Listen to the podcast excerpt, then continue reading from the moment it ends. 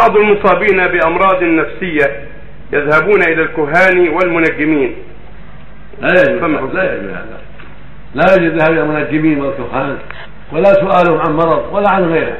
النبي عليه الصلاة والسلام يقول: من أتى عرافا فسأله عن شيء لم تقبل له صلاة أربعين يوما، رواه مسلم.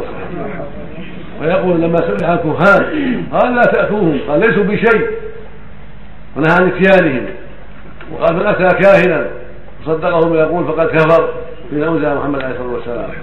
وقال: ليس منا ليس منا من تكهن أو تكهن أو سحر أو تحل أو تطير أو ترجل، فلا يسأل منا الوعيد، فلا يتونا ولا يسألون.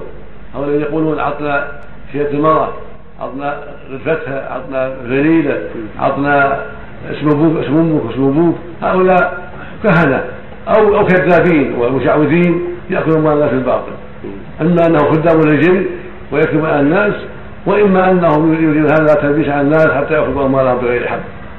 والدواء والعلاج يكون عند الأطباء المعروفين أو عند الناس المعروفين بالخير من العرب الذين يداوون بالكي بالحمية بأدوية أخرى معروفة، ولا يتهمون بكلمة الجن ولا طاعة الجن ولا سؤال الجن، هذا لا بأس به. وطيب على حاله معروف عند الناس، الطيب معروف عند الناس، والرجل يعرف